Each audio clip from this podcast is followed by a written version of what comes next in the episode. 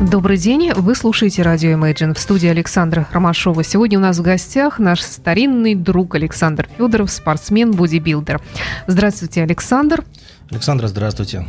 Рада вас видеть э, и, надо сказать, видеть в прекрасной форме. Хотя для меня вы всегда в прекрасной форме, но тем не менее у вас э, в этом виде спорта есть свои, наверное, нюансы. И, может быть, вы сейчас скажете, ну что вы, что вы, было лучше. Не, ну, на самом деле не так давно прошел турнир, а заключительный в этом сезоне для меня, поэтому, наверное, еще от формы что-то осталось, поэтому действительно форма сейчас еще хорошая. Отличная форма, да. Сегодня мы поговорим как раз о, об этом соревновательном сезоне, о том, что нового он вам принес. Я периодически смотрю за тем, что вы делаете в Фейсбуке, и мне очень понравилось ваше высказывание э, вот относительно того, что, ну, я сама знаю, что у вас огромный, колоссальный опыт, мне кажется, и в подготовке к соревнованиям, и опыт участия в этих соревнованиях самого высокого уровня. А вы пишете, что за этот сезон приобрели колоссальный опыт – испробовали какие-то новые методики. То есть неужели вы еще не все знаете в этой сфере? То есть еще что-то приходит э, к вам, что-то новое узнается? Я вам так скажу, если кто-то скажет, что он все знает, вот вы все знаете о музыке? Конечно, нет. Ну, я, наверное, я меньше того, процента. Я знаю, что лет через 30 мы также с вами встретимся, я вам задам этот вопрос, вы тоже самое скажете, что Конечно, вы да. все знаете. Бодибилдинг то же самое. Знаете, есть э, теория, которая прописана в учебниках, много исследований, много э, всяких разных проводится э, тестов, э, пробных каких-то мероприятий для того, чтобы попробовать исследовать реакцию человека на а, потребление там тех же самых витаминов, фармакологии и всего остального. знаете, если бы все было бы так, как написано в учебнике, и для каждого бы это подходило, наверное, мы были бы роботами, не людьми. Потому что а, то, что сейчас происходит, и чем вообще вот мне нравится бодибилдинг, это такой поиск, индивидуальный поиск подбора а, достижения именно в определенное время. Это выход на сцену буквально несколько часов, нужно находиться в пике формы. Пик формы называется там вообще минимальное количество жира уже, да, то есть оно уже угу. меньше 4% в организме.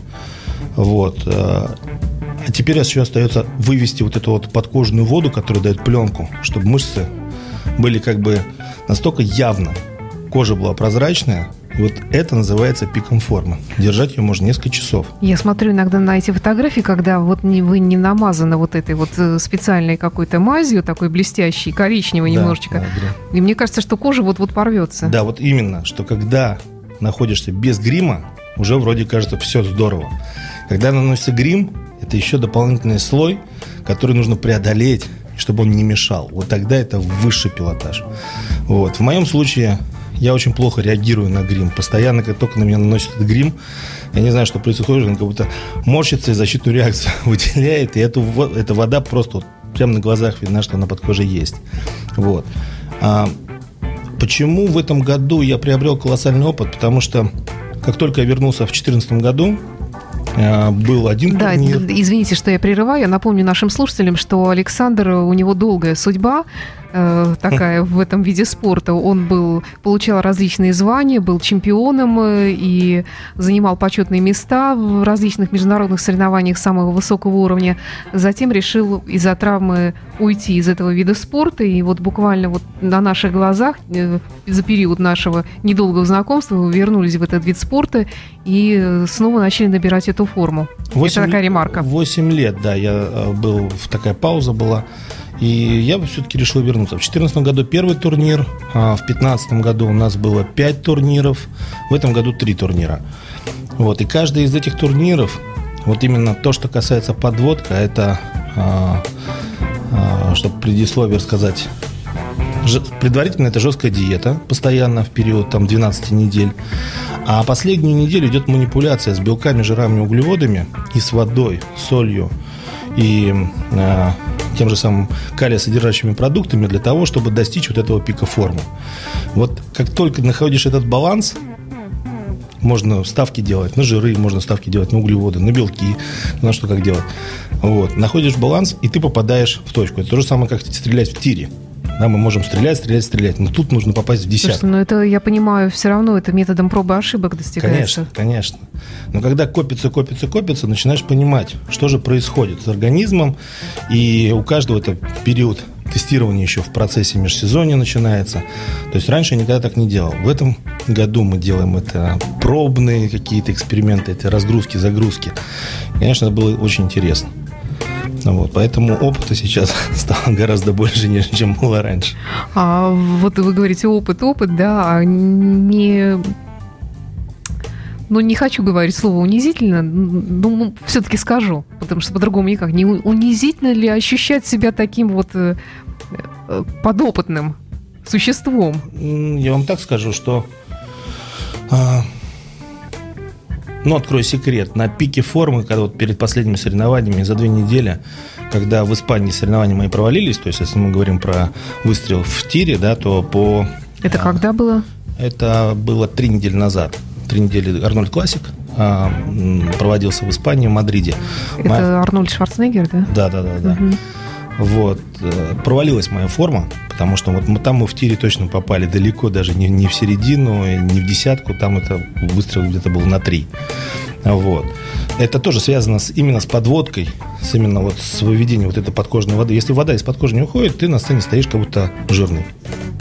И все. То есть вся твоя вот то, что ты делал до этого там три месяца, четыре упорных тренировок, они идут как под хвост. То есть, подождите, э, как я понимаю, оценивается вот эта вот именно рельефность мышц, прежде да. всего, да, вот их красота, а когда вода, то есть жир, они сглаживаются. отечность такая, От, да, вот сглаживается, да? Правильно. Это называется отечность. Если угу. на русском, вот на обычном гражданском языке это отечность, угу. да, у нас называется это вода под кожей.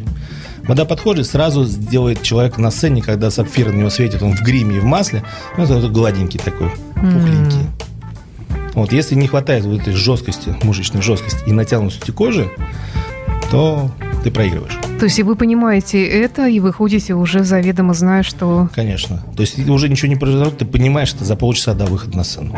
За полчаса? Да. То есть не за сутки, не за двое? Я вам более того скажу, спортсмены западные буквально когда они приезжают, я всегда удивлялся. И сейчас для меня вот общение с западными спортсменами, западными докторами очень много интересного для себя познал, потому что вроде смотришь на спортсмена, у меня даже есть фотографии, сравнения.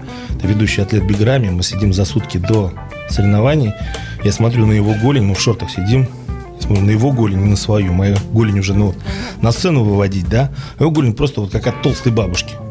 Угу. Время регистрации у нас 15 часов это регистрация, в 17 часов полуфинал и в 19 часов финал. Вот мы сидим в 3 часа, он приходит весь мокрый, ему тяжело реально. Я смотрю на Гули, ну она такая же толстая. Но за полчаса она просто преобразилась, кожа натянулась как трансформер. Что это? Как это? Как это происходит? Вот что это за чудеса? Вот вот так. Э, принимаете какие-то, я не знаю, травы мочегонные, что ли? Что это вообще? Ну, мочегонные средства тоже наверняка есть, но чаще всего это баланс между сильным истощением гликогена в мышцах и в какой-то период времени ему дается просто большое количество углеводов для того, чтобы мышцы насосали это, и мышцы начинают просто разбухать. Сначала период истощения идет жесткого, когда чувствуешь недомогание, там, длится 3-4 дня, очень-очень жесткое состояние. Вот. И потом начинаешь есть в пропорциональном соотношении веса тела, насколько ты весишь, начинаешь потреблять воду, углеводы, определенное количество белка. И кому-то нужны жиры, кому-то нет. Как uh-huh. они воздействуют, да? Также определенное количество соли должно быть, как натрий, потому что без них не происходит ничего. Кому-то нужна фруктоза, кому-то нет. И вот здесь начинается вот этот такой скользкий баланс. И именно нужно знать, причем мы ездим на соревнования со своими весами и взвешиваем каждое, что попадает вообще в рот. Да. То есть, вроде, с одной стороны, кажется, качки-качки, да, но представляете, ну, да. биохимические процессы происходят вообще. Да, это вообще ну, в принципе, наверное, если бы инопланетяне изучали жизнь земного человека, наверное, вы были бы самым лучшим подопытным таким да существом.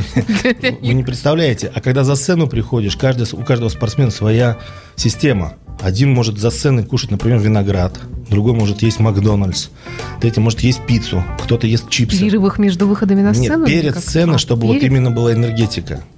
И потому что там большое количество а вы что калорий. Едите? В моем случае я понимаю, что вот основной углевод это хорошие, это макароны для меня. Да? Да. Не рис, как у всех, да, у меня макароны. Здорово. Мы экспериментировали, Вкусно. да. Без А вот всего? Ну, они уже должны быть в какой-то момент сначала без всего, а потом частично с солью. Мгм. И сейчас приходим к тому, что перед сценой, вот за какой-то период времени нужно к этому подойти еще. Мне просто не хватает силы духа просто сходить в Макдональдс и поесть. Буквально где-то за час, за полтора часа до выхода на сцену. Это представляешь, что надо сделать? Это ты 3, 4, 5 месяцев сидишь на жесткой диете, понимаешь, не маковой росинки тебе нельзя взять в рот, а тут перед самыми соревнованиями нужно пойти в Макдональдс и наесться как свинья. Но на самом деле, вроде казалось бы, да, а кожа улучшается. Ты еще что- такая дрянная еда-то на редкость. Ну, я вам так скажу, когда сидишь на такой диете, потом, Любая еда хороша. потом уже понимаешь, как люди себя чувствовали в блокаду. Ну, нет, но диета диетой, но все равно как, какая-то. То есть э, диета, как я понимаю, в данном случае не полный отказ от еды, а э, такие жесткие ограничения. Смотрите, ну вот послед- последний, когда после того, как э, я в Испании э, испортил свою форму, у меня было две недели э, до Финляндии, вот заключительного турнира, который прошел в прошлом... Пару недель назад, да? Нет, в прошлые выходные, неделю назад. Да, неделю. Да. Я вообще пошел в банк и отказался вообще практически от... Э, ну, то есть очень жесткая диета. Моя поддерживающая калорийность где-то составляет 4300 калорий в день. Ничего это так, чтобы поддерживать себе. мою мышечную массу. Ну, там... Ну, если так, для нормального мужчины, в принципе, двух достаточно тысяч. Но это нормально, он весит 90. Да, да. Да, и, активно, и если посмотреть активность его по жизни, то, в принципе, этого достаточно, да? Угу. В моем случае я три раза в день тренируюсь, плюсом вешу 130 6 килограмм, 137, вот примерно, да, такой диапазон. Угу. Вот, мне где-то, чтобы мне вот поддерживать мой энергоресурс, мою активность, 4, 3, от 4 до 4, 3, до 4 300. У меня потребление было 2000-2200. То есть это 50% от того, что мне нужно чтобы поддержать. Я не говорю про рост. Угу. Вот. В итоге я похудел за 2 недели, учитывая то, что процент жира уже где-то был примерно 6, ну, 7, 6-7 я похудел еще на 13 килограмм. А мне казалось, что наоборот, принципиально и принципиален именно наби- набор веса. А получается, что вы наоборот сбрасывали? Ну, его, конечно, да? то есть вот эта вот вода, Ага. вот это подкор... еще жир межклеточный, который остается, гликоген, вы- вы- выход Который вы и так минимум. который мышцы еще должны стать еще жестче, выгоняет Ой. себя вот эта вода, это еще 13 килограмм. С ума сойти. Причем Мне- с учетом того, что первая неделя минус 10, потом мы набирали опять за счет вот этой загрузки плюс 4, и потом еще где-то еще минус 10 получалось. Скажите, Александр, а вот э, закончился сезон, и наверняка вы теперь можете себе что-то позволить, лишнее, может быть, даже. Вот тут, ну, не Макдональдс, а ну, что-то более полезное, может быть, и приятное для организма. Почему Макдональдс тоже можно позволить? Но вопрос то, что мягко нужно сходить. То есть, грубо говоря, я первые два дня могу поесть все, что хочу, потом нужно остановиться, потому что организм начинает очень сильно насасывать, появляется очень сильная отечность. То есть, если бы я сейчас не остановился, я бы к вам пришел бы таким бы пончиком, килограмм А-а. 150, может быть, далеко за 150. Слушайте, а если перевести на простой человеческий язык, может быть, даже женский язык, э, вот э, что именно дает вот такой эффект, вот что организм, как вы говорите, начинает насасывать? А очень все очень просто. Губку, понимаете, естественное состояние губки. Она вот обычная влажная губка, да? Да. Потом, когда мы ее, например, выжимаем до конца, сжимаем, да? Это наш Мгм. организм в момент истощения. Мгм. Потом мы опускаем губку в воду и разжимаем. Что с губкой происходит, когда мы ее вытаскиваем? Ну да, разбухает. То же самое с Да. организмом. А, а что не нужно тогда и что нужно? В плане, Е- из еды. Когда Всегда. М, можно все. Важен рацион питания, который у вас э, повседневный. Можно даже худеть на шоколадках, по большому счету, если... Но, опять же, у вас есть определенное количество белков, жиров, углеводов и определенная калорийность, которая должна потребляться в день. А, и вы ее набираете из разных продуктов. Ну, я вспоминаю наш предыдущий разговор, когда рядом с вами сидел здесь врач-диетолог Борис, Борис. да, большой ему привет. И он тоже сделал для меня расчет потом небольшой такой, ну, там учитывается возраст, вес, э, физическая абсолютно, активность да. и так далее. Где-то э, он насчитал мне 1400 калорий, 1200, если я хочу 1-2 килограмма, как я Да. сказала. Вот. И я примерно стала Правда, я, конечно, не, не настолько скрупулезный человек. Я один раз посчитала примерно свой рацион, что я ем. Ну, более-менее одинаково mm-hmm. все каждый день. Хотя иногда бывает излишество. Вот сегодня, например, угостили шикарным пирожным с натуральными это сливками. Естественно, получается. это не, невозможно было отказаться. Э, вот. И более или менее поняла, что нужно, что не нужно. И просто как-то стараюсь этого придерживаться. И, в принципе... А результат-то был? Я собой довольна. Нет, но результат-то был?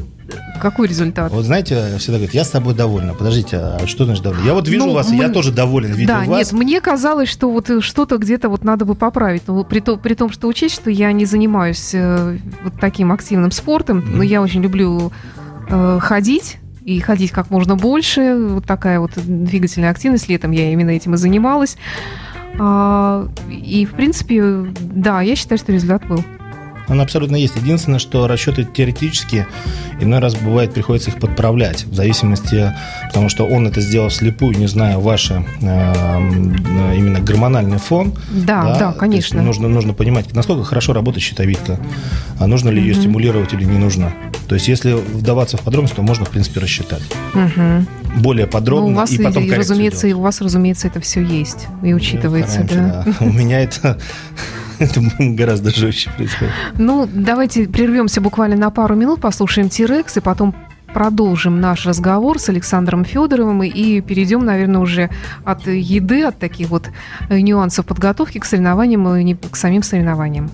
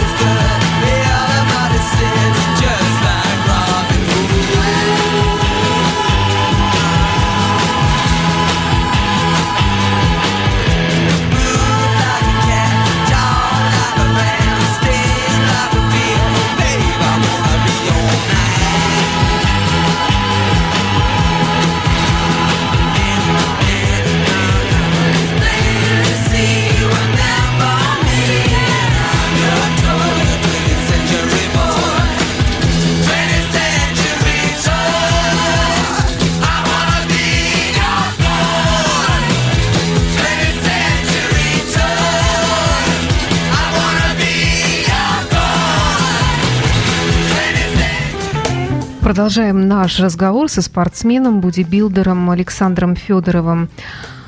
Соревнования э, проходили, как я понимаю, несколько было. Вот последние из них проходили в Финляндии. Кубок. Вот расскажите о самых последних соревнованиях. Кто там принимал участие? Э, кто судил? У нас э, в профессиональном дивизионе нет такого понятия кубок. Есть рейтинговые турниры, да, которые проводятся. Э, ну, самый рейтинговый турнир на первом месте это Мистер Олимпия. На втором э, месте это Arnold Classic. Именно тот Arnold Classic, который проводится в Америке, в, Кол- в Коламбусе. Который вам не повезло в этом году с формой. Нет, я был в Испании. А, В Коламбусе он проводится весной. мгм. Вот. А уже испанский он по рейтингу, ну, считается вроде как э, европейский Арнольд Мгм. Классик, но все равно, тем Мгм. не менее, то, что в Коламбусе происходит, он все равно более значимый. Это по приоритетам расставления, да. Вот. И потом, причем Арнольд Классик сейчас проходит, проводится в шести странах уже. То есть настолько он разросся, что проводится в очень больш- ну, больших масштабах. То есть это уже такой биз получается у них. Вот. И очень много рейтингов просто обычных коммерческих турниров, которые именно сами сподвижники, промоутеры организовывают. Они тоже идут в рамках профессионального дивизиона. Они платят определенные членские взносы профессиональный дивизион и могут а, организовывать турниры. Это они никакого кубка не имеют, но это кубок может сам чисто символический, но в основном это должен какой-то быть об- обязательно призовой фонд. Там, если не помню, если минимальный вроде 10 тысяч долларов за первое место должен быть как минимум, да, а там дальше уже на усмотрение спонсора промоутера, то есть, вот, и тем самым а, по рейтингу отслеживаются какие-то баллы. За первые шесть мест начисляются баллы для того, чтобы можно было квалифицироваться на Мистер Олимпии, потому что на Мистер Олимпии может выступать только тот человек, который занял первое место на каком-то из профессиональных турниров или получил спецприглашение, или прошел а, туда по количеству баллов. Там, например, 3-4 человека остается от свободных мест для мистера Олимпия. И смотрят, кто больше баллов набрал там за третье, четвертое, пятое места в каких-то определенных турнирах. Вот, и такая вот по всему миру там соревнования проводятся, можно сказать, каждую неделю. Мгм. Каждую неделю. То есть ты их просто выбираешь, смотришь календарь и смотришь турнир, на кого бы ты хотел поехать. Подписываешь контракт на него за две недели, самое позднее, и вперед. Ну и вот в Финляндии в этом году как, как- что там проис- А. происходило интересного? Чем-то они отличались эти соревнования от Я в других? Финляндии и в прошлом году был, и в этом. В прошлом году самые, вот как раз в Финляндии были самый провальный турнир, да. Вот в этом году я скажу, что в Финляндии был, наверное, самый хороший, но не с точки зрения места, а с точки зрения ам, именно подведения той формы, которую как бы нужно, то есть с точки зрения опыта. То есть результат все равно был, мне он не понравился, хотя многие сказали, что я был гораздо лучше, но это не Ваш то- результат э, у вас, по-моему, седьмое, Седьмое место, место, седьмое да? место, да. Мгм. Но дело даже не в результате. В результате в том, я очень критично оцениваю свою форму и э, недостаточно еще. То есть это не пиковая форма, о которой я могу сказать все, окей, я в теме. Вот. Но, тем не менее, уже остается очень мало вариантов, которые мы накидывали для того, чтобы уже подвестись.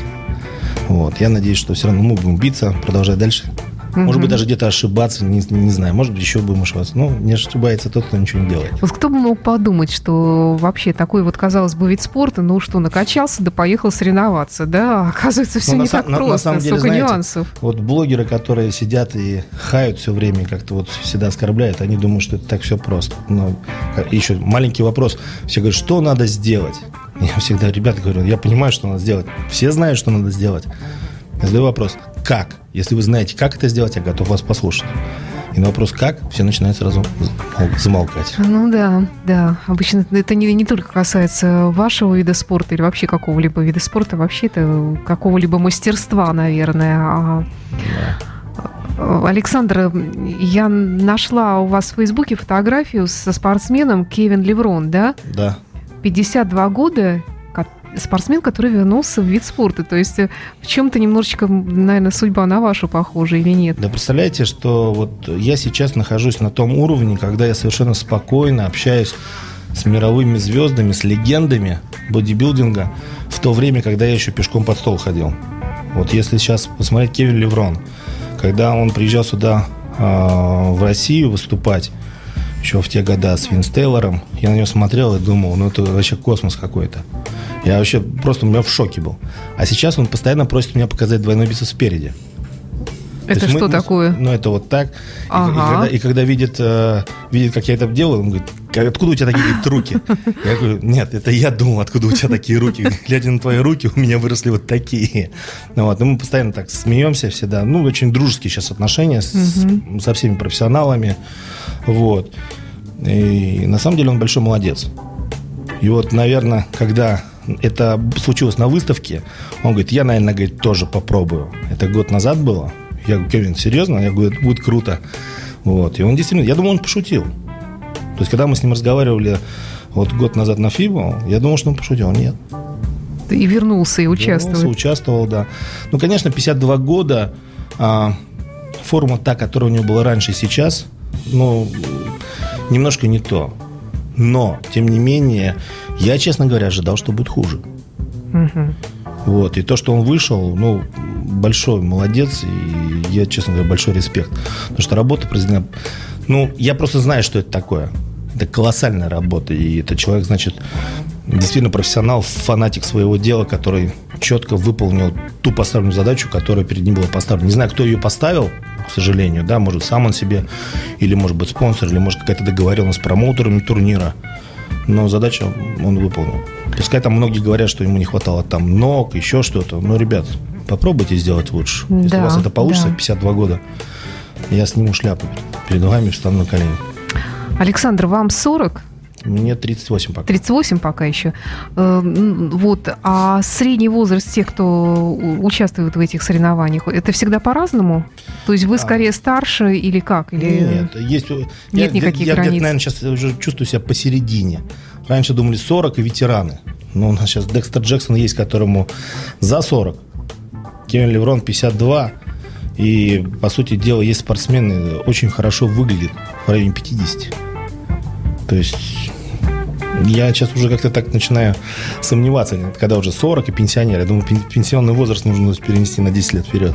Ну, может быть, э, потому что мы привыкли к тому, что смотрим Олимпийские игры или какие-то соревнования мирового уровня, и э, если спортсмен уже за 30, то кажется, что он уже ветеран такой, и уже, в общем-то, в принципе, э, мало кто что от него ждет. Ну, разве только какие-то, может быть, виды спорта, которые требуют выносливости, наверное. Вот тут с годами, скорее, Вы человек знаете, если бы у вас было бы скандальное радио, я бы открыл бы вам секрет. Но у вас не скандальное радио, поэтому я промолчу. А вне эфира расскажете? Вне эфира расскажу обязательно.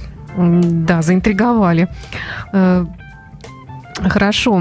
Э, можно ли представить себе такую ситуацию, что вы и ваши соперники, с которыми, как я понимаю, у вас э, со многими из них неплохие отношения, Конечно. делитесь друг с другом своими секретами? А это бесполезно делиться. Понимаете, только воду мутить. Потому что у каждого своя программа. Если что-то не получается, ну, спрашивают советы. Я чаще всего у спортсменов не беру советы. Мне легче пообщаться с тренером, который его готовил, потому что у тренера наработки и у хорошего тренера, вот когда мы разговариваем с западными, он говорит, невозможно ко всем, то есть у меня много спортсменов, и у каждого из них, вот не поверишь, он открывает файл, у него каждому спортсмену своя программа тренировок, питания, фармакологии, частоты сдачи анализов, все-все-все. Он говорит, невозможно. Индивидуально все. Все индивидуально. Потому что гормональный фон разный. Вот э, даже самый простейший момент, обратите внимание, я, наверное, уже говорил у вас на радио, да, нервная система. Угу. Если человек, один человек нервничает, начинает много есть. Да. Другой нервничает, он не может есть вообще. Да, да. Один человек много ест, худеет, другой много ест, толстеет. Угу.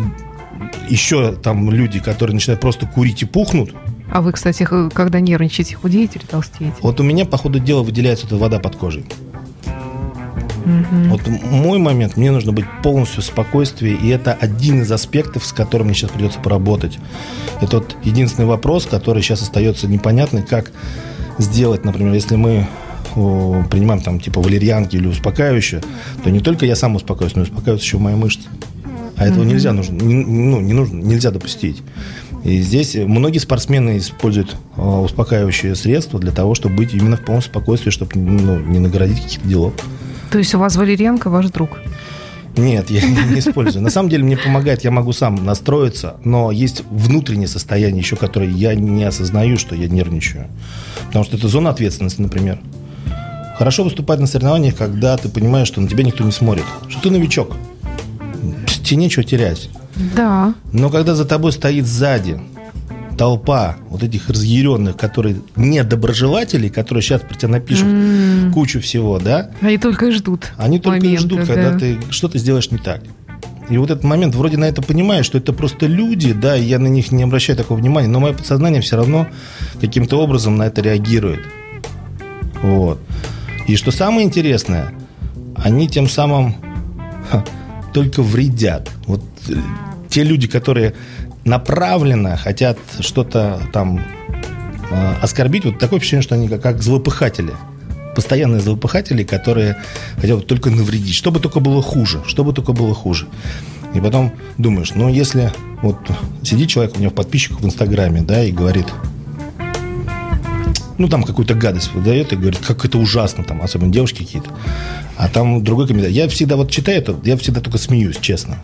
А другие просто начинают задавать вопрос. Подожди, красотка, а что ты тогда делаешь здесь? в числе его подписчиков, это считает, что он вот вообще никак, вот, то есть да, он страшный. мерзкий, да. Вот мне всегда задается вопрос, что, чем люди увлекаются для того, чтобы, что, что они делают. Вот их интересно образ жизни, который вот просто хает. А самое, что мне обидно просто. То есть я к этому как-то уже спокойно отношусь, понимаю, что если говорят, значит, хорошо, пускай даже плохо говорят, чем вообще не будут говорить, да? А, в Америке, если посмотреть всю аналитику а, того, как, что пишут про меня русские и западные, а, в процентном соотношении западные вообще не пишут ничего плохо. Вот мы говорим там политическая среда между Америкой и Россией, да? Американцы никогда ничего не говорят плохо. Даже тот же самый Шон Рэй в последнее время сказал, да, Александр самый большой, самый хороший, там все хорошо. Сам... Он говорит, ему единственное не хватает, у него есть водичка под кожей. Это сказано настолько мягко, он говорит правду. Угу. Не то, что льстит. Ну, вы это и сами знаете. Я сам знаю. Но не говорит, что он там жирный, что еще что-то, т.д. с матами, угу. со всеми делами. Да-да. Нету такого в эфире, понимаете? То есть люди, и что самое интересное, обратите внимание, у нас олимпийские виды спорта. Первое место выиграл, человека никогда никто не знал, он выиграл. Рассказали про него, про его маму, папу, дедушку, бабушку, прабабушки, всех. Всю историю выложили на телевидении. Да, да. Занял второе место – если проиграл... Человека нет. С плинтусом сравняли. Угу. Уничтожили вообще. В Америке такого нету. А может быть, у них слишком развита юридическая сфера, и все это я сразу не знаю, я не знаю, как подают друг это, на друга в суд постоянно? Это, это просто на менталитете. Ну, почему? Ну, может а что быть, это, да. это просто на менталитете. То есть, а, по большому счету, если даже выиграл, вот выигрываешь, Алекс молодец. Проиграл, Алекс, но ты хорошо. Они нашли все равно угу. ту хорошую нотку, за которую тебя похвалить. Они понимают, что это кропотливый труд. Они все равно тебя поддерживают, даже если ты проиграл. То есть это понятно, что с одной стороны хорошо или плохо непонятно, потому что можно, когда тебя там, немножко почморили, ты можешь наоборот взяться и разозлиться, угу. но с другой стороны правила этикета. То есть массы да. растут, если посмотреть, в Америке это более такая серьезная община фитнеса, здоровой индустрии. А у нас, когда приходишь, одни завистники, они из угла смотрят, что у него, что у него. И так, знаете, на улице, едет он на дорогой машине, ага, где-то своровал. Угу. Там нет такого. Но попробуй тогда своруй, чтобы тебя не посадили. Бодибилдинг э, считается, наверное, самым массовым видом спорта. Так ли это? Я всегда об этом говорю. А что он дает вообще, помимо того, что человек набирает какую-то форму, совершенствовать себя физически? А, давайте начнем перечислять. Вот смотрите, поход в зал после хорошей трудовой, трудового дня, да? Во-первых, как минимум, это отвлечься. Да. Психологически разгрузиться. Но это не обязательно бодибилдинг, это может быть настольный теннис. Все что угодно. Бег. Все что угодно. Но это чем вы занимаетесь, если вы бегаете? Вы делаете свое тело, это уже да. бодибилдинг. А, ну если с этой точки зрения. Бодибилдинг, он грамотное название. Строительство тела. И там, где начинается строительство тела, даже если вы строите свой мозг, вы отдыхаете, все равно занимаетесь им устраиваете. Это немножко так, я перегибаю палку, многие с этим не соглашаются, но мне, может быть, так легче думать об этом. Потому что это действительно уже как образ жизни, который ну, без которого действительно массовый. Всем, если брать про спорт, то любой спортсмен все равно рано или поздно приходит в зал для того, чтобы физически себя лучше чувствовать и поддерживать, лучше какие-то силовые результаты. По-любому. Кроссфит, который сейчас говорят, что кроссфит. А что это такое? Кроссфит – это определенное сейчас направление. Э, проводятся соревнования, когда есть группа э, упражнений, да, которые нужно сделать без перерыва, определенный вес и определенное количество раз. И сделать это на время.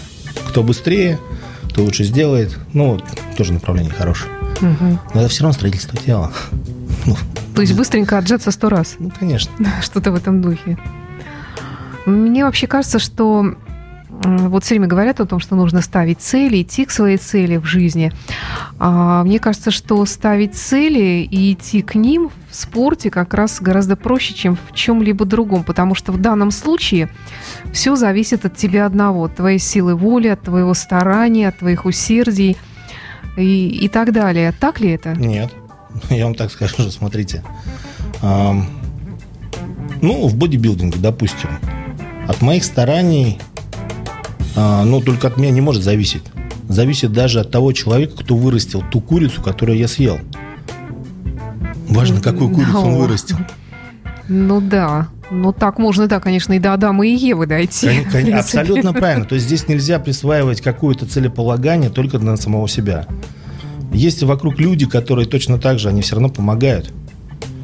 Придя в зал, там кто-то же убрал этот зал, в который ты завтра придешь и будешь тренироваться. Значит, он тоже имеет отношение к твоей подготовке. И это не нужно об этом забывать. Потому что тогда, тем самым, если просто говоришь, что я, это становишься таким тщеславным эгоистом, ну, который потом в общество заходить очень тяжело. Ты уже не попадешь в общество. Ты уже никому не нужен будешь.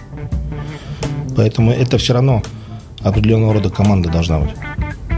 Команда единомышленников, которая от, относится к твоей цели. Например, у меня команда моих, моих фанатов, моих болельщиков, моих друзей. Угу. То есть без них я четко понимаю, что мне было бы тяжело. То есть их поддержка в тот момент, когда мне тяжело, я четко понимаю, но они же ждут от меня, что я сегодня в зал пойду, когда мне тяжело. Это люди, как правило, естественно, ну, естественно, это доброжелатели, потому что есть же еще и недруги. Я, я даже недругов, вот, нет, а недругов я по-другому воспринимаю. Если совсем мне плохо, я говорю, ну вот тот же Вася сказал, что ты ничтожество. Ну ты что, вот так и хочешь это все оставить? Ты наоборот начинаешь злиться и пошел. То есть я перевожу все негативное в позитивное. То есть для меня не существует там какой-то злости, озлобленности. Это все равно все, что с нами происходит, для чего-то нам надо. Вот с таким принципом я живу по жизни.